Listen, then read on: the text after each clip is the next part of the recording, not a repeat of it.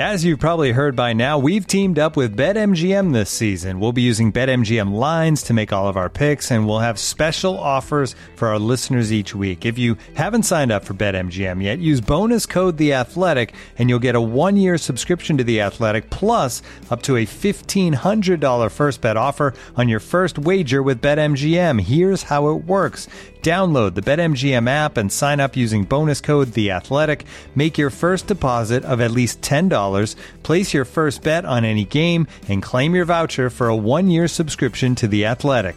See BetMGM.com for terms. U.S. promotional offers not available in D.C., Mississippi, New York, Nevada, Ontario, or Puerto Rico. Gambling problem? Call 1-800-GAMBLER. Available in the U.S. Call 877-8-HOPE-NY or text HOPE-NY 467-369 in New York. Call 1-800-NEXT-STEP in Arizona. 1-800-327-5050 in Massachusetts. 1-800-BETS-OFF in Iowa. 1-800-270-7117 for confidential help in Michigan. 1-800-981-0023 in Puerto Rico. First bet offer for new customers only in partnership with Kansas Crossing Casino and Hotel. Don't forget, if you haven't signed up for BetMGM yet, use bonus code The Athletic, and you'll get a one-year subscription to The Athletic, plus up to a fifteen hundred dollar first bet offer on your first wager.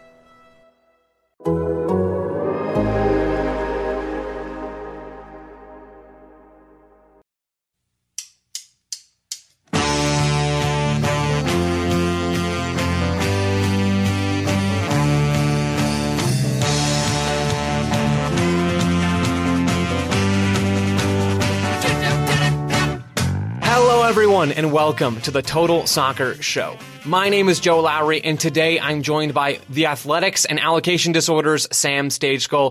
Sam, thanks for coming on the show. How are you? Of course. Thank you for having me on, Joe. I am doing well, you know, recovering from post MLS Cup week. Uh, still a lot of news bouncing around. So, you know, not quite fully in recovery mode, I guess. We're still trucking. Um, but yeah, I'm doing well. Thank you for having me on. Yeah, of course. I wanted to ask you about that actually. We just saw the MLS season end on Saturday with the Columbus Crews win in MLS Cup. For you, things don't really drop, do they? Things pretty much are as busy now, I assume, as they are during the season. Is that is that about right? Usually the off season is busier for me than the season because there's so much stuff happening and it's more immediate and less uh, plannable, I guess. You know, during the season, you have a schedule, you know what's coming. You know, there's the summer transfer window, but you're less surprised by news.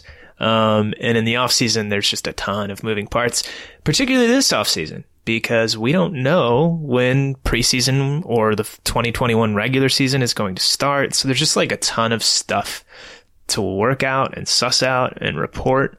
Um, so yeah, it's definitely a busy time. Um, I'm going to get away for a couple of weeks over the holidays and just throw my phone into a lake, I think, um, for my own personal well-being. Um, but yeah, it'll be right back to the grind for the rest of this week and starting again in January. I mean, sand phones are kind of expensive. I don't know that I'd recommend throwing it in the lake, but I I mean, as far as getting away from work goes, I guess that's a fine solution. Honestly, uh, it m- might be worth the whatever hundred, couple hundred bucks at this point. Well, before we let you off the hook for the holiday season, you and I are going to talk some Major League Soccer. The, the MLS season just ended, as I already said. And so on today's show, we're going to do a couple different things. We're going to sink our teeth into Saturday's MLS Cup, and then we're going to answer some MLS themed listener questions. Sam, does that all sound good to you? Sounds great. Let's do it. Fantastic. So to close out the MLS Cup playoffs, Columbus and Seattle played in Columbus, Ohio at MAPFRE Stadium in MLS Cup and the crew won three to nothing. Even though that game was at home for Columbus, I kind of thought they were the underdogs going into that game and I, I suspect that I wasn't alone. But after halftime, Columbus was already up two to nothing and then they added a third goal in the second half. Sam, were you just as surprised with how thoroughly the crew beat the Sounders as I was? Uh, yeah, I think so. Um, after Darlington Nagbe and, and Pedro Santos, after it was revealed that they were going to miss the match because they picked up COVID in the week of the game, what went from a pretty even matchup with, I think, many people leaning Sounders became a, a situation where everyone was picking the Sounders and no one gave the crew much of a chance. Um, in a bizarre way, in hindsight, I feel like maybe that played in, into the crew's hands a little bit. You know, this MLS postseason has been all about like, coaches fighting with each other over who the real underdog is. and, uh, Caleb Porter, you know, he had a good hand to play in that regard once Santos and Nagbe went out and they got awesome, awesome contributions from Lucas Zelarayan, who was incredible with two goals and an assist. And with it from Aidan Morris, a 19 year old, a kid, a rookie who had only played, I think, 360 minutes entering the match, uh, had made a no more than a handful of starts in his life. Um, and he came in and he looked the part and then some. Um, so they got awesome contributions there. They played a little bit differently than they usually do, but not all that much differently. And, uh, they absolutely beat the Sounders brains in. That game was not close. We're going to get to the on-field stuff and, and dig into the, the items you mentioned there a little bit deeper in a minute. But I was talking to Jordan Angeli on MLS Assist yesterday, and she she mentioned how perfect the win for Columbus was. Not because of the on-field stuff, but because of the Save the Crew storyline. In in three years, Columbus has gone from nearly being moved, well, not the city being moved, but the crew being moved to Austin, Texas, to then something. hosting and then hoisting MLS Cup at home in Columbus. This story is pretty much ready for a documentary, isn't it? It it is. It's been an incredible turnaround. Um, you know, I was actually at the first game in Columbus after that news broke in 2017. And I think it was Halloween uh, that year. It was a playoff game against NYCFC, and the mood was like it was so weird and unique and angry and sad and bitter. Um, and Columbus smashed New York in the game. I think it was four to one um, in the first leg of a playoff series that year.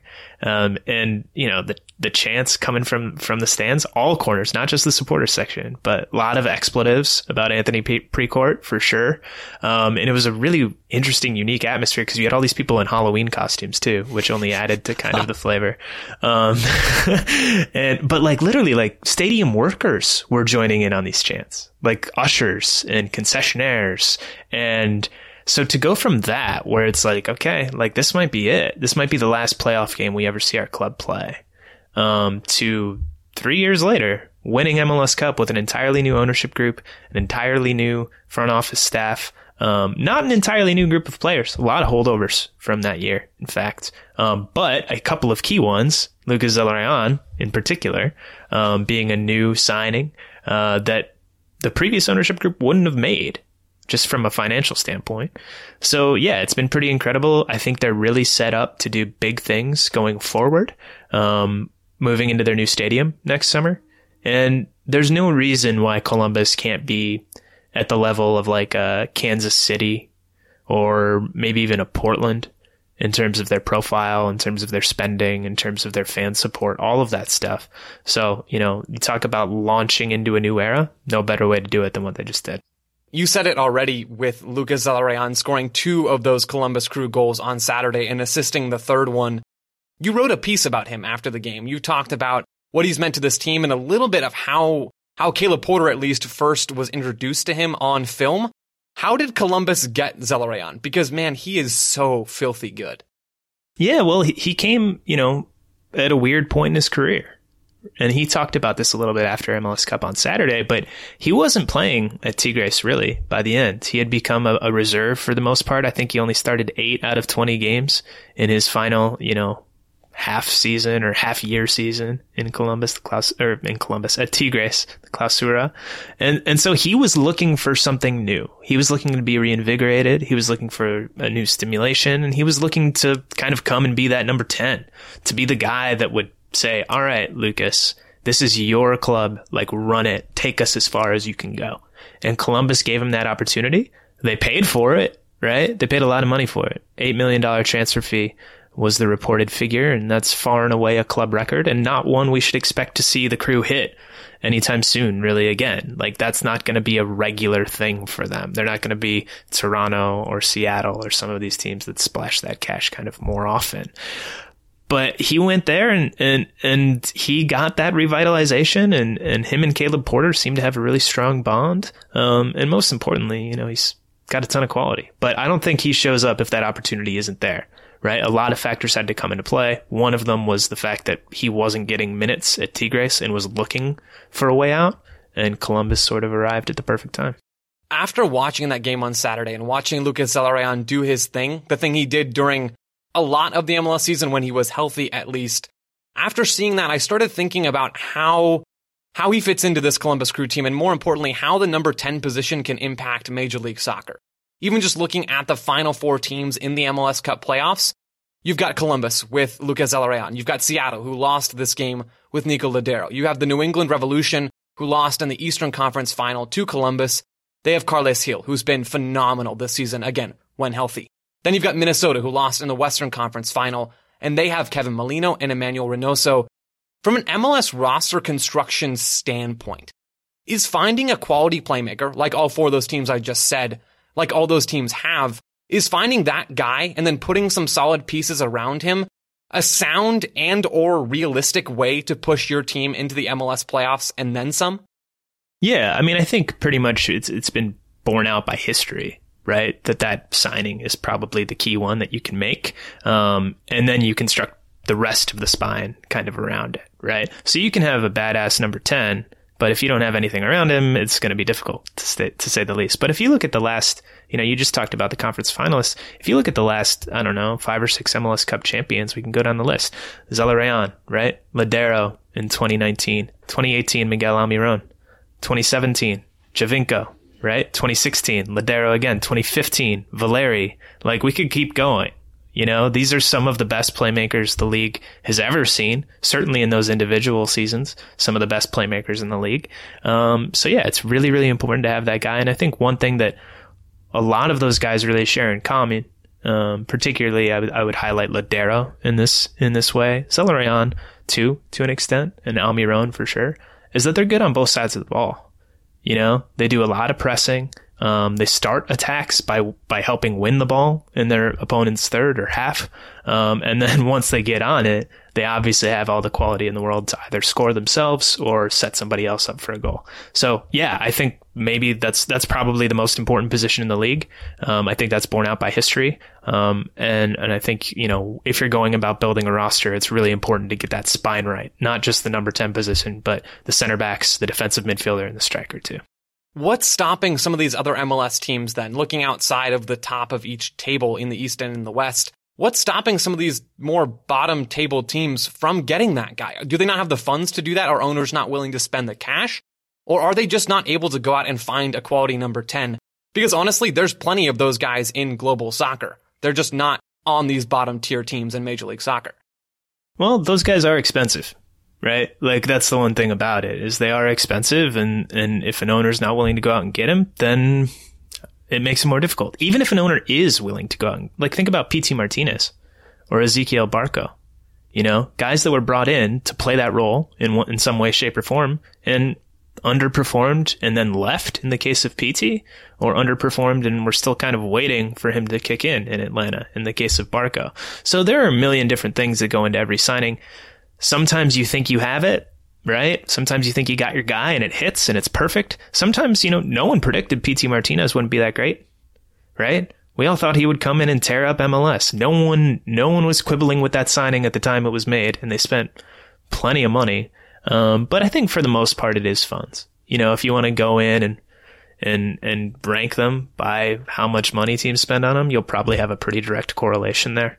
Um, so I think that's most of it. And then some teams decide they want to build in a different way, right? You think about LAFC, like Vela certainly plays that role for them, but he's mostly a wide player in a lot of ways, right? He's not a traditional number 10 by any means. Same thing with Rossi and Rodriguez, right? That hasn't hurt them. They're doing okay. Um, but, you know, some teams want to build in a different way, and that's fine too. Let's move back a line from attacking midfield back into the center of midfield because I think I've waited about as long as I can before we really talk about him. It's Aidan Morris. With Nagbe out with a positive COVID-19 test, Caleb Porter slotted the youngest starter in the history of MLS Cup into his double pivot alongside Artur. It's safe to say that Aidan Morris was really good. His teammates were bowing down to him after the game. Um, and, and so I've got thoughts on him. And I know you do too, Sam. And I want to start with you. What did you think of Aidan Morris in this game for the Columbus crew? Yeah, I thought he was really good. Um, and my dog agrees, so you can hear in the background. Um, sorry about that. No, I thought he was really good. And, and for me, the thing that stood out the most f- from his performance wasn't anything he did on the field necessarily. There wasn't like any one moment that was like, oh my God. Not that he didn't have good moments. He played a role in, I think, two of the goals for the crew. Um, and, and was really efficient and effective and clean throughout the game. Um, but it was just how unawed he was by the occasion, right? And maybe this is a case of like being too young and dumb to know what you're getting yourself into, and you're just going out there and playing. Um, but he just stepped right in and it was like it was another just like a regular academy match and he's just running out there. There were zero nerves um, and that was really impressive to me just the coolness of it all. Um, so that was really cool. I'm excited to see how he can build on this. I think it is important to note this was one game. We do tend to get carried away with things um, and while he had a very very good game on the biggest possible stage that he could play on um, it's only one game and you know he's still got a lot of progress to make. I'm sure he would be the first to say that, but definitely promising signs. Joe, you mentioned this before we started recording, and not to steal your thunder here, but it's not like this guy is in line for a ton of playing time in that midfield. Yeah, I mean, it's Darlington Nagbe and Artur ahead of him. Those guys are, are penned into the lineup every single game that they're healthy for Caleb Porter, barring maybe a game here and there in a double fixture week or something like that. Aidan Morris is still the third guy in that midfield group, but that's not to take away from how good he was in this game because we can worry about next season at some point down the line. In this game, mm-hmm. if I didn't know Darlington Nagbe existed, and I, I do, so this example doesn't work, but if I had never heard of Darlington Nagbe before, and I'd turned this game on on Big Fox and I'd watched the Columbus crew and, and I saw Aidan Morris in that midfield, I would think he was the 30 year old, 30 plus year old MLS veteran. In how he played, yep. he was cool, he was calm, he was collected, he was unfazed, visibly unfazed. The, the butterflies might have been going inside, but he looked in control. He stepped defensively and intercepted passes. He was active with his movement. He was clean on the ball. Columbus's first goal came from some side to side movement in possession, and then they worked the ball down the field to get into the box for Lucas Zelarayan, who scored with a one touch finish. But that move started with Aidan Morris breaking out of pressure, turning like Darlington Nagbe to spray the ball over to the left side and relieve that pressure that Seattle was putting on them. That was a microcosm of what Aidan Morris did in that game. He was he was unflappable in this game for the Columbus crew. And I, I don't know if we're going to see that going forward. We probably won't see a lot of it, as you said, Sam. But man, to have a younger kid like that come in and, and put in a performance like he did in this game, I was surprised, pleasantly surprised, I guess, because of how how good he was in this match. Looking at the head coach for the Columbus crew, it was Caleb Porter coming into this game without two of his, his really biggest starting players in Darlington Nagbe and Pedro Santos. He tweaked his tactics a little bit. And I, I know you, you wrote about this or covered this a little bit as well. He tweaked his tactics from the possession all the time style that I think he'd like to play in a perfect world. He changed it to a more direct attacking style. When the fullbacks won the ball for Columbus, Harrison Afful or Milton Valenzuela, or when Eloy Room got the ball at his feet in goal, Columbus would attack. They would attack directly with more vertical balls down the field and less patient possession. That move worked because the crew consistently frustrated Seattle and beat them in transition. And it makes me think about Caleb Porter and how he's evolved as a coach from the, from his days in college at Akron and an assistant at Indiana, then with the U.S. Olympic team, then with Portland and now in Columbus. You've seen that closer than a lot of other people. Has Caleb Porter changed or has he always been willing to be a little bit flexible with how he plays soccer? I think he's probably a little bit more flexible now than he was in the past. But if you think back to 2015, when he won the championship with the Timbers, a lot of that was because he moved Darlington Nagbe from the wing to the middle, down the stretch. And Nagbe teamed with Chara and Valeri. You talk about a midfield three right there, by the way. That's a pretty incredible group. Um, but a lot of their success down the stretch that season, because they were they were only average really for the first part of 2015, but a lot of their success down the stretch and in the playoffs was because of that switch. Um, and and so I think he's always been willing to be flexible. Um, he sort of spoke to that a little bit in post game. You know, obviously you would love to play the way that you've played all season. And I don't think the crew, you know, I thought they, they still tried to possess at times, um, but they were more I guess, intentional about being direct, but I liked the way that they were direct. It wasn't just, okay, hoof it long and see what happens, right? It was, it was very targeted and they were being direct to attack, right? And I think that was kind of the key. And the Sounders didn't really have a response to that. Uh, that's something Cristian Roldan talked about after the game. Um, they didn't have a plan to counter that. And I think we saw that play out all night long. Where does Caleb Porter rank in terms of the best coaches in MLS? He's won two MLS Cups at this point, one with Portland, as you said, now with Columbus. Where is he in that tier rankings? Man, you know, I haven't thought about that question like so explicitly yet, so I might forget some folks here. Um, I wouldn't, I don't think I would put him above Bob Bradley necessarily, although his success in, in playoff tournaments is definitely better than Bob's at this point. Um, Bob only has one MLS Cup to his name, and Caleb has two. So those results kind of speak for themselves.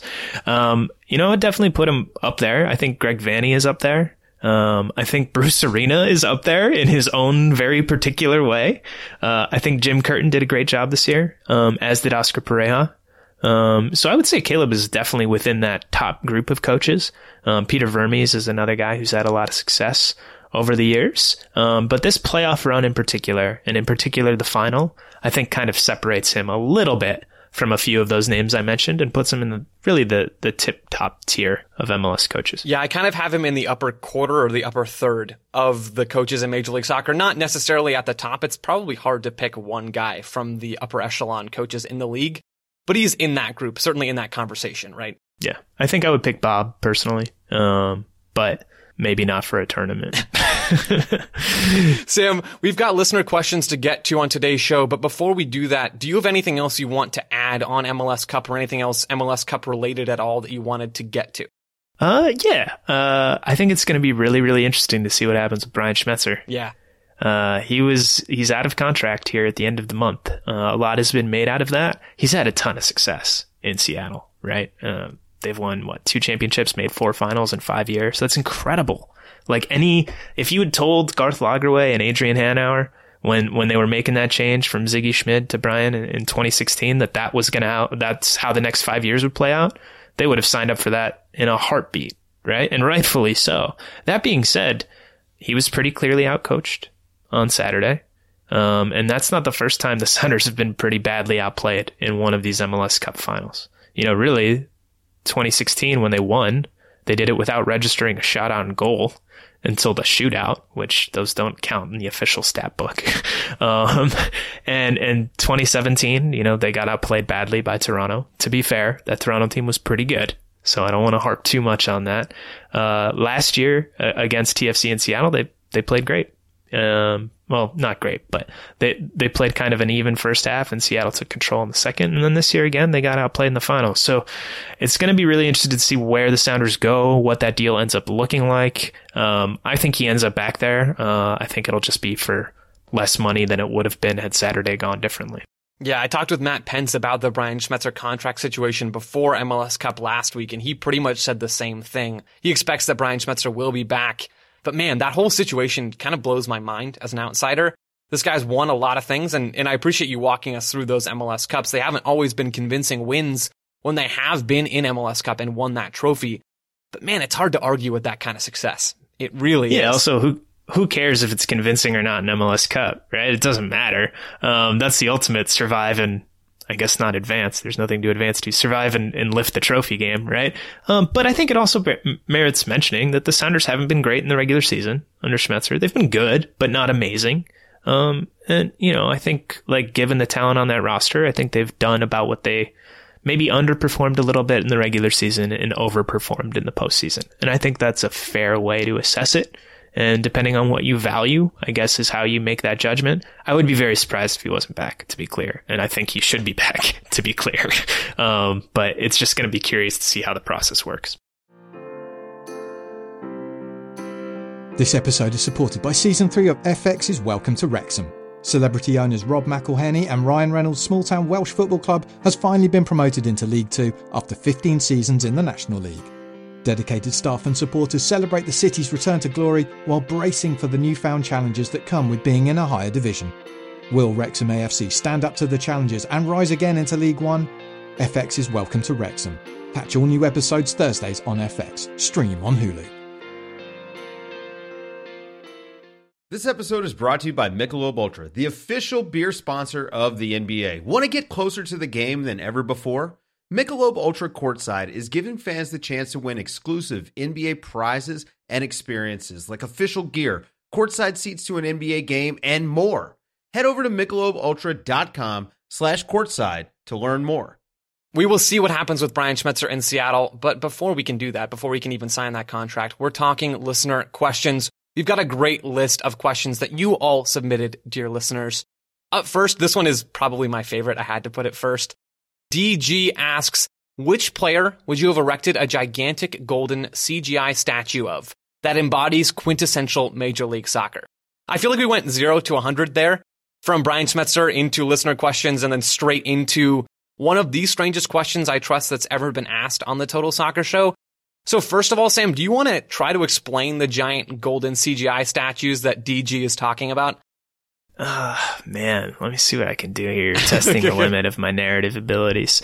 Um, and to be fair, I was doing a little bit of like pre-writing uh, while this was going on, so I didn't quite catch all of it. But yeah, basically CGI graphics that Fox put up. I think Carlos Valderrama was in the mix. They were taller than the stadium itself. They were gold, and it was just kind of like, all right, like this is this is like pretty metal. I guess we're going for it, and like an assortment of other league legends and um it was weird, but like kind of fun. So I feel like that fits the general aesthetic of MLS. Weird, but kind of fun. That was a, that was a great description. Yeah, and in terms of who I would want to see up there, I mean, you know, you have some obvious candidates, right? Like a Miguel Almiron, you know, incredible player when he was here. Giovinco, incredible player when he was in Toronto. But, you know, I think I gotta look to my guy, my main man, Nouhou who was not so good on Saturday night. But if there is a person that embodies everything that's fun and kind of weird or weird and kind of fun about Major League Soccer, I think it's him. He plays with unbridled joy. Like every action he makes on the field, I feel like he like first asks himself a question. What can I do in this situation to make it the most fun? And then he does that. And if that means that he's gonna, you know, bicycle click, kick a clearance in the 94th minute of a tied playoff game that's about to go to extra time when he could just do a regular header instead, well, he's gonna bicycle kick it. If that means he's gonna volley a beer can out of midair that got thrown at him from the stands, then he's gonna volley that beer can as hard as he can. Um, and so, you know, I feel like, like, I don't know, people think I'm joking about my love for Nouhou, but and, and well, some of it is a little tongue in cheek, you know, like we, I have fun, whatever. So, like a lot of that is real. Like the guy plays with like a pure joy that I, I really find infectious. um, and I really do enjoy it like on a very serious level. So there you go. That's my answer, Joe. It's kind of out there, but I'm sticking to it up until that last bit when you talked about it being slightly tongue in cheek, for listeners out there who, who aren't seeing Sam, I'm seeing him as we record this. He did not crack a smile. Every single bit of that was perfectly serious and genuine, and I respect that so much. I don't mess with my new love, I guess. I never want to meet him, by the way. People are like, you need to do a story. You need to talk to him. And I'm like, no, I don't want to break the fourth wall. I don't want to meet my heroes. I just want to leave this as it is. You have to let it breathe, Sam. You can't get too close. That might, that might compromise you there for me, Sam Sam talked to Nouhou and Miguel Almiron, and, and maybe you threw another guy in there. Honestly, at this point, I can't remember. Giovinco, yeah. Giovinco, thank you. It would be a, a short, giant CGI statue made of gold. but for me, for me, I've got a couple different answers here. First of all, Chris Wondolowski. I mean, Sam, last year, this is kind of in yeah, line with your Nouhou I should have bit. picked Wondo. Last year, he had a one game red card suspension. So he missed, it was a midweek game, I think, against the Philadelphia Union. And instead of just chilling and hanging out in a suite, in San Jose at the stadium, Wondo hopped into the stands surrounded by a bunch of rabid Earthquakes fans and celebrated a goal probably harder than anyone else in the entire stadium. The shirt came off, everybody. The shirt came off. Wondo was going crazy. And, and to add to that MLSE moment, he also has scored the most goals ever in MLS history. And so I think he also deserves the statue or, or is close to deserving a golden giant CGI statue. But again, mostly just because of his uh, his shirtless celebration in the stands. Um, that's a great choice. One that I should have made. I'm a little embarrassed that I didn't make it. I just wrote a giant like oral history sort of of Chris Wondolowski, the man, along with a couple of my colleagues. And that Wondo blackout, that's the official term for it as used by all of his friends and loved ones. Um, that happens all the time. And it's so, you talk about pure emotion on the soccer fields. Like that guy's just like living it to the fullest always. And like I respect that level of authenticity in any shape or form. No, I'm right there with you. And I think he would make an excellent giant statue. We'll probably get one outside of San Jose at, at some point at least. I would my hope other, so. I hope so as well. My my other option for these giant golden CGI statues that sort of represent quintessential Major League Soccer is a is a double statue. Maybe they're maybe they're kicking the ball back and forth. Maybe they're just standing next to each other, arm around each other. It's Tyler Adams and Alphonso Davies. Both of these guys represent what Don Garber I think is trying to get the league to do. And Sam, you can speak to this maybe maybe in just a second. But Don Garber kind of wants Major League Soccer, emphasis on kinda, to be a selling league and to be a league that develops talent and is moving them on. And I think Tyler Adams and Alphonso Davies with RB Leipzig and Bayern Munich respectively are kind of the, the two poster children of Major League Soccer's youth development pipeline. And I, I think they would make fantastic CGI statues. I like that pick. I think you can get rid of the kinda wants to make it a selling league. It's a newer development and a sea change from what MLS was a decade ago, but the league is all in on that. Um, they definitely want to develop homegrowns and sell them for millions of dollars. That is a revenue stream that they haven't been able to take advantage of and that they want to. Um, so that's, that's definitely something they want. I like that call. I don't know, you know, I don't, did those guys even ever play against each other? I would feel kind of weird about having them together. You know, it's not like we saw them a lot at the same time in MLS. You know, we can do bookends. One can be on on one side, and the other can be on the other side of the statue. Yeah, I thought you were going to go with Josef Martinez and Miguel Almiron when you were setting that up with with the duo and, and doing the Dragon Ball Z thing. That they oh yeah, that'd as, be good as a celebration. Yeah, okay. that can be your uh, your what third and fourth player, fourth and fifth player. I think what we've learned through answering DG's question is that we just need some sort of large factory operation that can produce these statues very quickly because it seems like yes. you and I have already come up with quite a few statues that need to be made. Yeah, I mean this would this would I feel like be a good economic plan for our country as well as like a positive development for soccer. So, it's a it's a real win-win. It's impossible to argue with that, Sam. On to the next question. this one is from Matthew Bros who asks which roster in Major League Soccer is poised for a worst to first kind of year, and then which roster is going the other way. So top to bottom, bottom to top. Sam, what do you got? Well, uh, worst, it's a pretty small pool, right? Because like three quarters of the teams made the playoffs, so you can't really pick a playoff team as as the answer to the worst to first. So looking at the teams that did not make it, you have Chicago, Atlanta, DC, and Cincinnati in the East, and in the West you have Vancouver, Galaxy, Salt Lake, and Houston. I think we can eliminate Vancouver, Salt Lake, Houston right away. I think we can eliminate, I'm, I'm comfortable eliminating Cincinnati, um, as well, which leaves us with what? Atlanta, DC, Chicago, and LA. Uh, I think DC will be better. I think they underperformed their talent this year. They're going to have a new head coach, so I expect them to get better. They're not going to be first or anything like that, though. So you've got Atlanta, Chicago, and the Galaxy. I mean, I'm going to get rid of Chicago because I think while they underperform their talent too, they're, they're, the cavalry is not on the way. Most of their big signings are spoken for. Um, so I think they'll get better, but I don't think they're going to be top of the table or anything like that, which leaves Atlanta and the Galaxy by process of elimination. Both of these teams are going to look a lot different, I think, by the start of next season than they do right now. So it's kind of hard to project. Um, that being said, I think I'm going to pick the Galaxy here. I actually picked the Galaxy to win MLS Cup this year, so you probably shouldn't listen to anything I have to say regarding predictions. Um, but I think whoever comes in there as head coach, and I think it should be Greg Vanney. Will it be? I don't know, but I think it should be. And I think especially if it is Greg Vanney, I think he'll get that team playing a lot better very quickly. They might have to get rid of some guys. They might have to rotate that roster. Um, so it might take a little bit of time.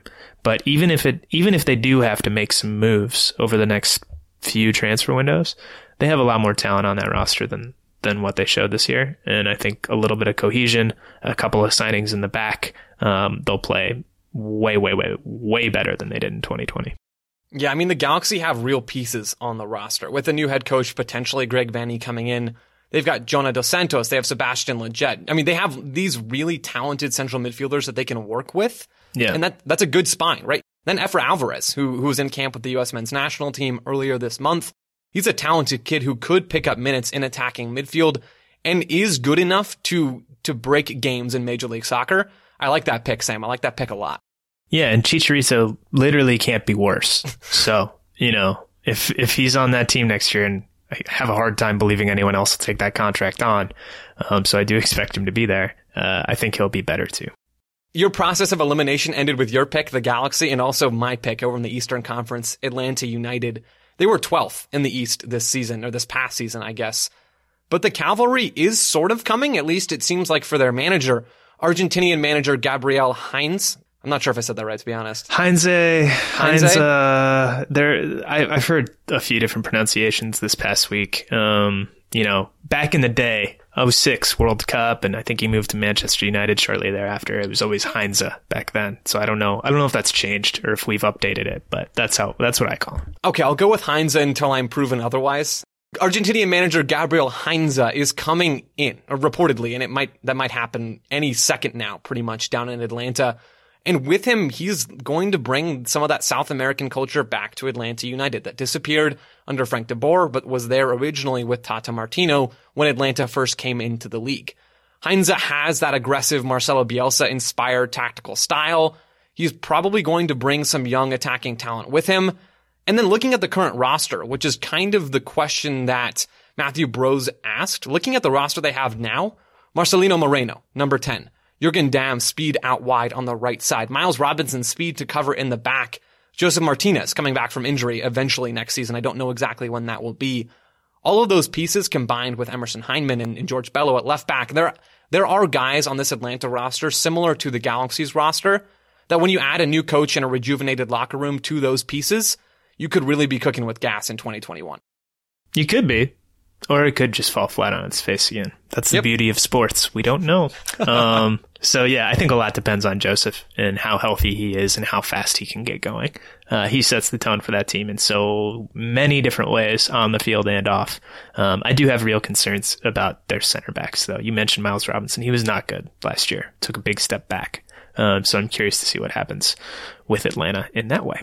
Yeah, I mean, I, you'd be hard pressed to find a player on that roster who didn't take a step back last year. Maybe outside of George Bello, but I see your point, Sam. I yeah, see your point. Outside of people who didn't play the year before, right, exactly. Those guys took a big step forward, believe it or not. Flipping the question and looking at the other part of what Matthew was asking, teams that could go from the top of the table first to worst, or maybe just be dramatically worse than they were this past season. For me, I've got Toronto FC. You, you, we asked a lot of questions about Atlanta and the Galaxy. I have major questions about what's happening with Toronto. Greg Vanney is done, and now they're left with a lot of things that need to be filled, a lot of different areas on the field that are are questionable. Michael Bradley really struggles to move and defend at this point in his career. And other than Chris Mavinga, their center back core is is really slow and pretty fragile. I have serious questions about this Toronto team, and they could all be answered. And Toronto could be just fine if they bring in the right coach, supplement the roster with new players that can really help this team. But right now, we just don't know. I guess I would respond to that with a question of my own, Joe. Please. You outlined some of the problems with Toronto FC. Which of those problems didn't exist this year? Yeah, you're not entirely wrong about that at all. When when they finished with second in the East, so they were able to overcome all of those. Um, now they faded pretty badly down the stretch and ended up losing the first round of the playoffs. They had the difficulties of having to live and play in East Hartford and not be with their families or in their homes. Um, and they are bringing on a new coach. Um, but if they go out and get Patrick Vieira, who, according to reports, they're they're speaking with or have spoken with, um, would you bet against them? And they have an open DP spot too. So I don't know. I think that's going to be interesting. I thought about answering Toronto, but as you can see, I, I talked myself out of it. Um, I don't really have a great answer for this, to be totally honest with you. I, I, think out west, most of the teams should who are good this year should be good again. I don't think Kansas City will, will win the regular season again, but I don't I don't think they'll be bad or anything like that. Um, in the East, I mean, I kind of hate to do this, but Philadelphia, I think that's the pick. Supporter Shield winners. And that's not really saying that they're going to be awful or anything like next year, but they are losing Brendan Aaronson, uh, who was a key piece for them. Um, best 11, I believe. Um, although I don't How? think he was the best midfielder on his team this year. Um, got a, the runaway hype train kind of got carried away on that one, in my opinion. Um, but they, they didn't really have many injuries um, kind of a, a, lot of everything that could go right kind of did go right. And so I feel like there's going to be a little bit of regression to the mean for the Union. Not to say that they won't be decent or make the playoffs or be good next year, but I don't think they're going to be top of the league or all of that, all that close to it. As a matter of fact, they don't have much depth. The margin for their error there is just very small, and they were able to exist within it this season. Um, that sort of thing is hard to sustain for multiple years, though. And I think they'll fall back to earth. And it's hard because I don't want to overstate one game, just like we talked about with Aidan Morris. We don't want to to over dramatize an impact that that player had in any one game, and I, I don't want to do that with the Union either.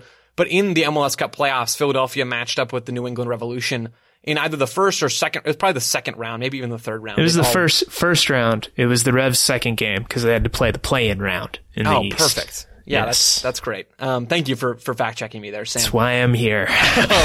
the Union played that game against Bruce Arena's New England Revolution, and they got stomped. They got beaten just as badly as Seattle was beaten in MLS Cup, maybe worse. They struggled to to string passes together. They struggled to contain the New England Revolution's attack, and I don't think that's necessarily going to be the case all the time in 2021. But the cracks are there, and if you are missing a guy like Brendan Aaronson, which they're going to be missing, you start to ask questions about what this team is going to look like and what Jim Curtin can do to add another dimension to that team in 2021. I see where you're coming from on that one. Yeah, and the health thing is real too. Ale Bedoya played a ton of minutes. Jamiro Monteiro played a ton of minutes. Martinez was in and out a few times with some injuries and with COVID, I believe. But for the most part, that team stayed remarkably healthy all year, and and that sort of thing doesn't tend to happen two years in a row. Um, and and it's not really down to any reason but luck. I know they put a lot of emphasis on performance and sports science there, so they can perform above the margins, but some of that's gonna hit you at some point, and so I, I do worry about that for Philly next year. Looking for an assist with your credit card but can't get a hold of anyone? Luckily, with 24 7 US based live customer service from Discover, everyone has the option to talk to a real person anytime, day or night. Yep, you heard that right. You can talk to a real human in customer service at any time. Sounds like a real game changer if you ask us. Make the right call and get the service you deserve with Discover. Limitations apply. See terms at discover.com slash credit card. This episode is brought to you by Michelob Ultra, the official beer sponsor of the NBA. Want to get closer to the game than ever before? Michelob Ultra Courtside is giving fans the chance to win exclusive NBA prizes and experiences like official gear, courtside seats to an NBA game, and more. Head over to michelobultra.com slash courtside to learn more. On to our next question. This one is from Matt, who asks In the dreaded situation where Chris Wondolowski moves clubs to a contender, where would you see him fitting in best next season? Sam, Wondo currently out of contract with the Earthquakes. They're discussing a new deal. If that doesn't happen, if that falls through and Wondo does come back and wants to play in Major League Soccer, where does he fit? So I think there's a pretty obvious answer here, Joe, and you can correct me if I'm wrong, but it's LAFC in my Yeah. opinion. You know, they just ran it back with Bradley Wright Phillips to really great effect this year. Uh, they did not pick up his option for 2021, which makes me think that they have maybe something cooking with another striker. Maybe there's a sale for Rossi or Rodriguez and maybe a new DP coming in. Um, either way, I think they, they probably need another option there, although Danny Musovski did really well this year, to be fair to him, in a reserve role. So maybe, maybe they won't go. But um, if he wants to play for a contender, and he does, he's spoken about that, um, then I think that would be a, a really good fit. Um, and then in the East, maybe New York City FC, maybe Toronto. I feel like those would both be pretty good fits where he could come on. I mean, Wondo's old. He's 38. He was never the fastest guy. Um, but are you going to bet against him coming on in the final 15 minutes a game? Getting free for a chance like inside the six yard box and burying it? Like that's, that's points over the course of the year. You know, he's probably worth like six, nine points just on that alone. And that makes a real impact. it's harder to find a contender that Wondo doesn't fit on because of his skill set. His skill set is get inside the box, be in the six yard box, and score goals. His his skill set is moving around, finding space, confusing the absolute heck out of defenders, and getting the ball and putting it in the back of the net. Every team in Major League Soccer wants that. Every team needs that. But for me, Sam, it's exactly what you said at the beginning. It's LAFC, I think would be the best fit. Wondo and Bob Bradley working together for Wondo's swan song. I mean, that is, that's delicious, first of all. And then you look at how effective Bradley Wright Phillips was last year. In just over 1,000 minutes, BWP had eight goals and was the seventh best player in the entire league in terms of XG per game among players with at least that 1,000 minute threshold. Look at Joe coming with the stats, by the way. Oh, yeah. This that's real it. Show brought it, prep, ladies and gentlemen. So it's like, why, thank you, Sam, first of all, why couldn't Wondo go to LA and play about 1,000, 1,500 minutes, start some games, come off the bench in other games, and just score goals? It sounds like a pretty much perfect situation for me, and, and I don't think that'll happen. But man, if it did, it would be so much fun. I mean, you, you said it right. There's not really a team where he doesn't fit, right? Who wouldn't want those qualities? Atlanta, I think, could be a good one too, right? It gives you insurance uh, uh in terms of how Josef recovers from his injury. Um, and that was a huge, huge problem for them this year. Uh, and I think one last one for you. Orlando, right? Daryl Dike, I think is, is probably going to be the starter there. Dom Dwyer is a free agent. I don't expect him to return. Um, so they, they're going to need another body. Um, and, you know, Wondo could help out a developing younger striker in Dike who might miss a good chunk of the season potentially, maybe at the Gold Cup, maybe at the Olympics, um, but gone with international duty. So maybe that's an interesting option too. I love that. I love the uh, the tutoring that I can imagine Chris Wondolowski and, and Daryl Dike entering into in Orlando next season. Moving on to our next question. This one is from Rich Razo, who asks, which young American will burst onto the MLS scene next year the way Aaronson did this year? I've got a few names. Sam, I want to flip it to you first. Who do you think could have an Aaronson-esque, maybe not best 11 breakout, but a, but a good season as a young American next year? I think Caden Clark is a pretty obvious choice, right? He he kind of came on late in the game for the Red Bulls, signed uh, a homegrown contract, I believe, after the homegrown rights were transferred from Minnesota, and that was a whole thing. Um, but once once he got on the field, he started producing immediately. 17 uh, year old, uh, big prospect. There's a reason he's in that Red Bull system and left Minnesota. Not, they didn't have an academy at the time, but there's a reason he chose Red Bull over other MLS teams. And that's because Salzburg and Leipzig and that whole pathway. Right. So I think they'll, can, they, I think they see him as an asset globally and I think they'll play him and I think he'll do pretty well for them next year. So that, that's my pick. Caden Clark was on my list as well. He's got that clause reportedly in his contract that would allow RB Leipzig to get their hands on him at or before 2022. Next season, I think Gerhard Struber is going to like Caden Clark for all the work he does on and off the ball. My pick, though, if I had to pick one guy, it's Christian Torres, 16 year old left winger for LAFC. I like He's that. a really, really, really young kid, but he started three games this year. Not a lot of games, three games this past season and scored a goal. But what he showed in those 200 ish minutes, probably, but what he showed in those 200 plus minutes was speed and quickness over short and long distances, a smooth right foot to cut inside on his right foot from that left wing. He can combine inside or out wide. I think he could be in line, most importantly, for some real minutes next year if or when LAFC sell Diego Rossi and Brian Rodriguez. So all of those factors for me equal Christian Torres getting more minutes for Bob Bradley and probably doing some good things. I actually picked Torres as my, you know, out of nowhere playoff hero. Didn't quite work out that way, but I like that pick and I like him as a player. He's he's definitely got something. He's very young. Yeah, a couple other options. Moses Nyeman for DC United. They're going to have a new head coach coming in. If that head coach likes to develop younger talent and play younger players, Nyeman could get some real chances to build on his 500-ish minutes that he got last year. And then Efra Alvarez, I don't know if he fits in this category for a couple different reasons. Rich asked about young Americans, and we're not really sure where he falls at the moment. I mean, he is he is American. I'm not trying to target the dual national label. I think here. he I think he counts. I think dual nationals fall in. Yeah, he hasn't committed to one program or the other. Yeah, perfect. He's a guy who is going to be an impact player for the Galaxy, barring some real unforeseen circumstances in 2021. So between uh, Efra Alvarez and Moses Nyeman and Christian Torres, we talked about Aidan Morris earlier, but he's probably not going to play a lot this next season as, as we already went through. There is a promising young crop of young American talent coming up in Major League Soccer. On to our next question. This one is from Jeremy who asks, in order, and this is another young American question, in order, who gets sold for the most amount of money? Caden Clark, Gianluca Busio, Mark McKenzie, Bryan Reynolds, and Daryl Dike. So that's a list of five different younger guys playing in Major League Soccer this one's kind of tricky, Sam, and so I'm going to make you do most of the legwork here, and then I'm just going to sort of chime in at the end with either thoughts or critiques or just my own list.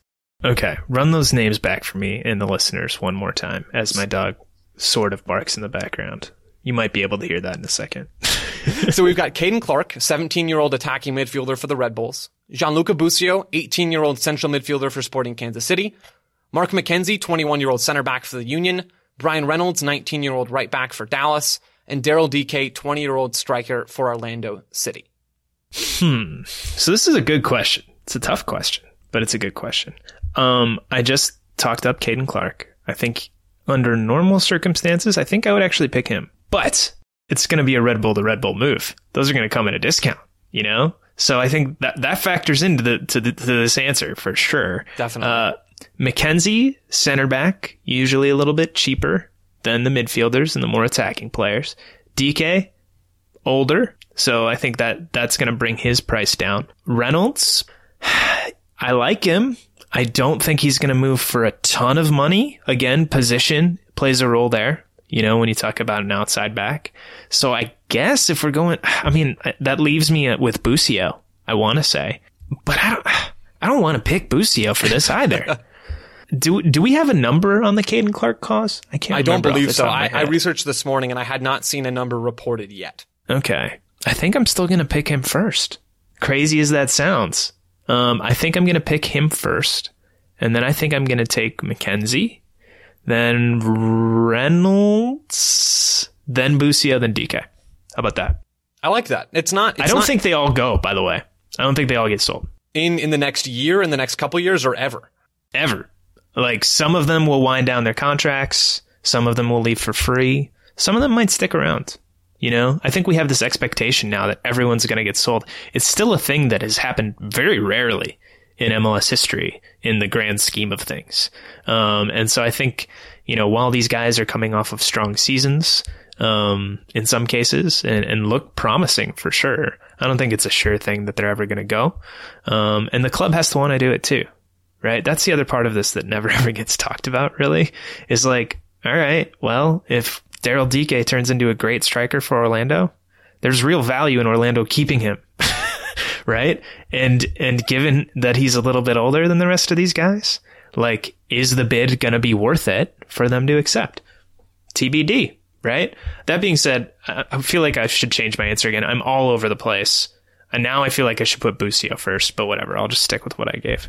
I liked what you gave, Sam. I appreciated it. If if all of these Thank guys you. are going to get sold and going to be moved over to likely European clubs, my rankings that I came up with while you were going and installing for me, Mark McKenzie, number one. He's 21 years old. He's the oldest of this entire crop. But man, the rumors around him moving to Celtic or to other European clubs have been strong enough. And it seems like smart soccer people have a high opinion of his game at center back. It seems like he could be a, a higher price tag kind of guy moving on from Philadelphia. Bryan Reynolds is number two for me. I know I've started the defenders first, which seems wrong and probably is. But Bryan Reynolds and the upside that he brings as a modern right back, he's so fast. His legs are really long. He covers an incredible amount of ground and he can whip a ball into the box like almost no one else in Major League Soccer. Bryan Reynolds is number two for me.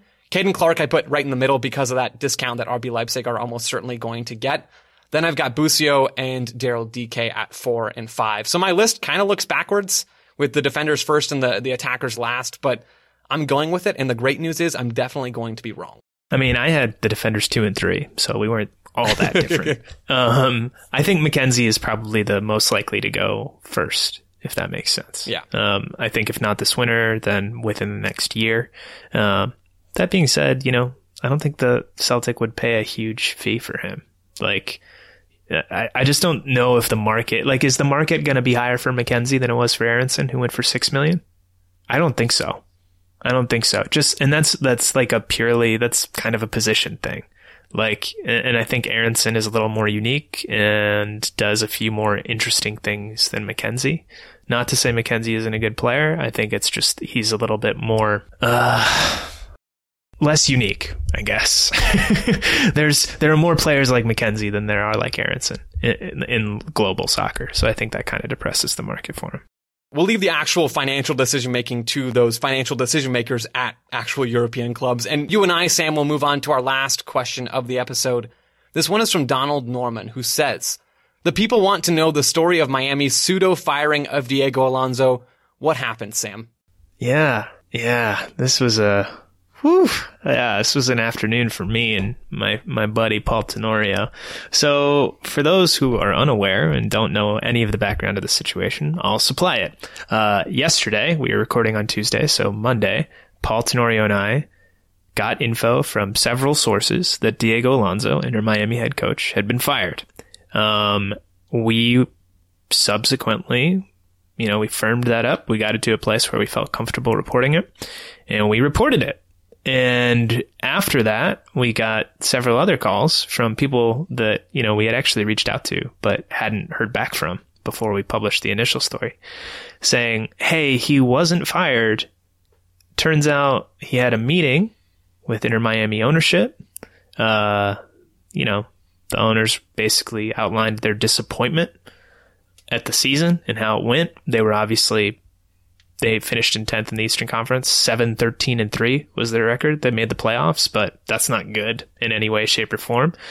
And something got miscommunicated or lost in translation, and Diego Alonso thought he was fired, began telling people within the team that he was fired, when in fact, he was not fired. So that's what happened. Um, me and Paul regret the air big time. Um, glad that we were able to correct it in short order, uh, but still regret the error um, for sure. Uh, Alonso's status, I I wouldn't be surprised if he ended up being gone and not Inter Miami coach by the time next season starts. I think this is a pretty difficult thing to sort of come back from, you know, uh, within the club. Um, it would be kind of awkward, you know, recruiting players to a situation like that um, if Diego Alonso is still the head coach. So it's going to be, I don't think that story is done yet. He was and is one of the highest paid coaches in Major League Soccer. Um, so that's an element here. Uh, and I'm certain that his contract was for more than one year. But yeah, so that's the story. Definitely a weird one. Um, not often that someone believes he is fired and tells his colleagues as much when in fact he has not been fired, but that is the case or was the case in Miami that just blows my mind. That meeting, right? I wonder what must have happened there and, and where that communication slipped through the cracks because that is just that's just bonkers. Maybe it was it was just a writing on the wall thing. I don't know. I I shouldn't really speculate on this to be totally honest, but uh, yeah, it's definitely crazy. Well, there you have it, Donald. Sam sums it up as it's definitely crazy. I think that fits the bill quite well. Sam Stejskal, thank you for coming on the show today to talk MLS Cup and to run through these different listener questions with me. I truly appreciate it. Thank you so much, Joe. I truly appreciate being on. It was a lot of fun. Listeners, thank you for listening, and the Total Soccer Show will be back again soon.